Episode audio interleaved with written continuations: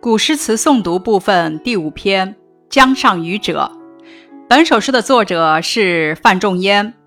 范仲淹，北宋时著名政治家、文学家，字希文，吴县人，在今江苏苏州，世称范文正公。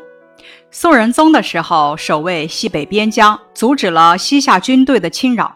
在当时戍兵的士兵中，流传着这样一首歌谣。军中有一韩，西贼闻之心胆寒。军中有一范，西贼闻之惊破胆。一韩指的是韩琦，一范呢，指的就是范仲淹。范仲淹的文学素养很高，写有著名的《岳阳楼记》。《江上渔者》这首诗的背景，范仲淹目睹渔者，表同情。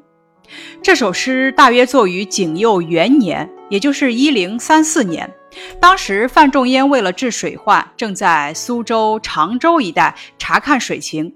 他目睹了江中的一叶扁舟在风急浪高的水面忽浮忽沉，由此他联想到了渔民捕鱼的艰辛和危险，故而创作出言浅意深的《江上渔者》。范仲淹的文学成就。他的诗词文都比较出色，最著名的是散文《岳阳楼记》，其中“先天下之忧而忧，后天下之乐而乐”是千古传颂的名句。接下来，咱们开始学习本首诗：“江上往来人，但爱鲈鱼美。”“但”意思是单单只是。这一句的意思是，江上人来人往，十分热闹，大家都只爱鲈鱼鲜美的味道。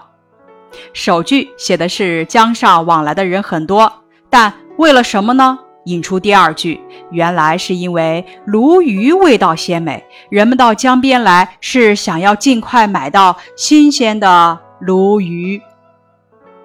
咱们接着往下看，君看一叶舟。出没风波里，鲈鱼呢是一种身体扁狭、口大、鳞细、银灰色，在背与鳍上有黑斑的鱼。这种鱼生长特别快，体大味美。一叶舟指的是小船在江里随风漂浮，犹如一片树叶，所以呢用一叶来形容船小。出没指一会儿看得见，一会儿看不见。风波指的是风浪，这句意思是：你看，渔民们的一叶小舟，为了捕鱼而在风浪中出没。渔民为生活所迫，不得不顶风破浪去江中捕鱼。这鲜美的味道是靠渔民冒着生命危险得来的。可世人只爱鲈鱼的鲜美，却不知体察渔民的艰辛。诗人通过吃鱼人和捕鱼人之间的鲜明对比，表达了对渔民的关切和同情，同时也带有对江上往来人的规劝。关于本诗的一些题目如下：哪两句诗描写了渔人在江上的艰辛劳作？君看一叶舟，出没风波里。诗中把吃鱼人和捕鱼人进行对比。表达了诗人怎样的感情呢？诗中把吃鱼人和捕鱼人进行对比，表达了诗人同情劳动人民的感情。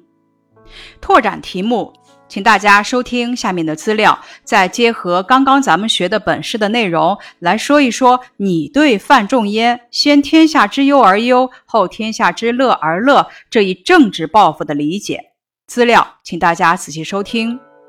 创作背景：诗人在苏州、常州一带查看水情时，目睹江中的一叶扁舟在风急浪高的水面上起伏，由此联想到渔民捕鱼的艰辛和危险，故而创作了本诗。资料：先天下之忧而忧，后天下之乐而乐，把国家民族的利益摆在首位，为祖国的前途命运担忧，为人民的幸福。出力，请大家谈一谈政治抱负理解。答案如下：先天下之忧而忧，后天下之乐而乐的意思是在天下人担忧之前先担忧，在天下人享乐之后才享乐。比喻吃苦在先，享受在后。为官者，也就是作者当时的身份，为官者应该把国家民族的利益摆在首位，为祖国的前途命运分愁担忧，为天底下的人民幸福出力。在《江上渔者》这首诗中，江上来来往往饮酒作乐的人们，只知道品尝味道鲜美的鲈鱼，却不知道，也不想知道打渔人出生入死、同惊涛骇浪搏斗的危境与艰辛。全诗通过反映渔民劳作的艰苦，希望唤起人们对民生疾苦的注意，体现了诗人对劳动人民的同情。本首诗的主旨概括如下：这首诗描绘了渔民乘着小船在风浪中捕鲈鱼的场景，表现了渔民劳作的艰辛，表达了诗人对渔民的关切和同情，同时也暗含着对吃鱼人的规劝。本首诗词的赏析。这首小诗通过对捕鱼情景的描绘，反映了渔民劳作的艰辛，表达了诗人对渔民等劳动人民的同情。在江边过往的人们都酷爱鲈鱼鲜美的味道，可又有谁想到渔民捕鱼时的艰辛？那艘捕鱼的小船在滔滔的风浪中左右颠簸，船上的渔民随时都有生命危险。江上和风波这两种环境。往来人和一叶舟这两种情态，往来和出没两种动态强烈对比，显示出全诗的主旨所在。此诗与李绅的“谁知盘中餐，粒粒皆辛苦”有异曲同工之妙。诗人心怀天下、忧国忧民的情怀跃然纸上。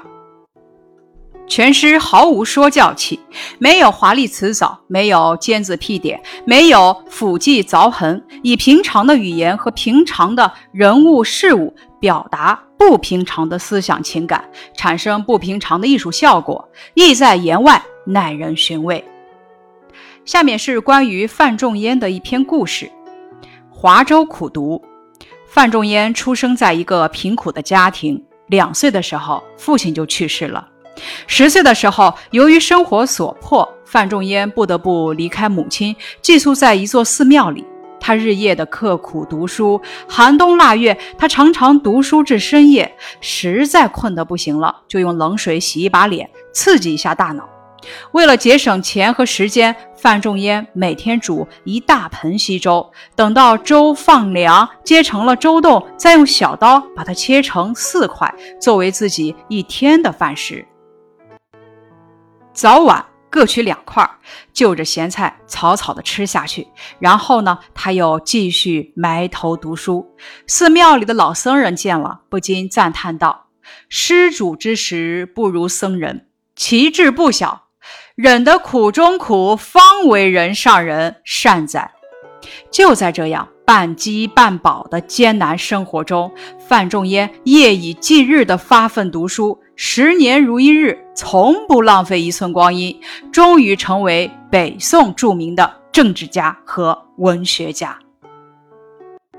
最后，咱们来看一下拓展部分，关注百姓疾苦的古诗如下：唐代罗隐所著的《风》，不论平地与山间，无限风光尽被占。采得百花成蜜后，为谁辛苦为谁甜？这首诗的意思是，无论是在平地还是在那高山，哪里鲜花迎风盛开，哪里就有蜜蜂奔忙。蜜蜂啊，你采尽百花酿成了花蜜，到底为谁付出辛苦，又想让谁品尝香甜？下面一首是宋代梅尧臣所作《陶者》：陶尽门前土，屋上无片瓦。十指不沾泥，泠泠居大厦。什么意思呢？烧瓦工人成天挖呀挖，门前的土都挖光了，可自家的屋上却没有一片瓦。